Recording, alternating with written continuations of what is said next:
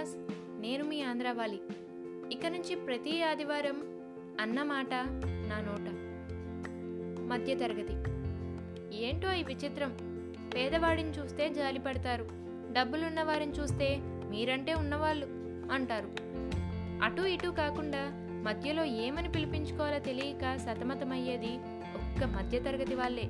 అందుకేనేమో మధ్యతరగతి అని పేరు వచ్చింది.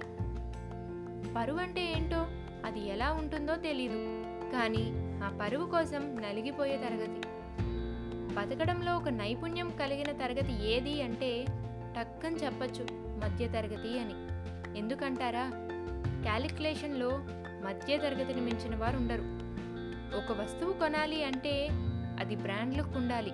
అందుబాటు ధరలో ఉండాలి. చూడగానే రిచ్ కిడ్ అనిపించాలి. ఇవన్నీ ఆలోచించి షాపింగ్ చేయగలిగే సత్తా ఖచ్చితంగా మధ్య తరగతికే ఉంది. ఈ మధ్యకాలంలో వచ్చిన ఎంసీఏ అనే ఒక సినిమాలో టైటిల్ సాంగ్ ఉంటుంది కదండి? ఆ పాట నిజంగా నిజం. సేల్స్లో కూడా డిస్కౌంట్ బరాబర్ అడుగుతారు. ఏ టైంలో డిస్కౌంట్ ఉంటుంది? ఎక్కడ కొంటే ఎక్కువ డిస్కౌంట్ దొరుకుతుంది. ఇలాంటి ఇన్ఫర్మేషన్ అంతా బ్రెయిన్లో ఫీడ్ అయిపోయి ఉంటుంది.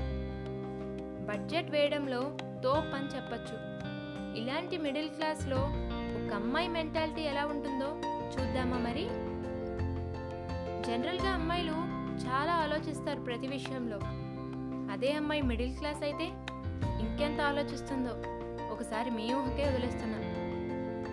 టెన్త్ క్లాస్ అయిపోయి కాలేజ్లో జాయిన్ అయిన దగ్గర నుంచి పూర్తిగా ఆలోచన విధానమే మారిపోతుంది. కొత్త కొత్త ఫ్రెండ్స్ ఫ్రెండ్స్తో కంపేర్ చేసుకోవడం లైఫ్ స్టైల్లో మార్పులు వస్తాయి ఇలా ఇంకెన్నో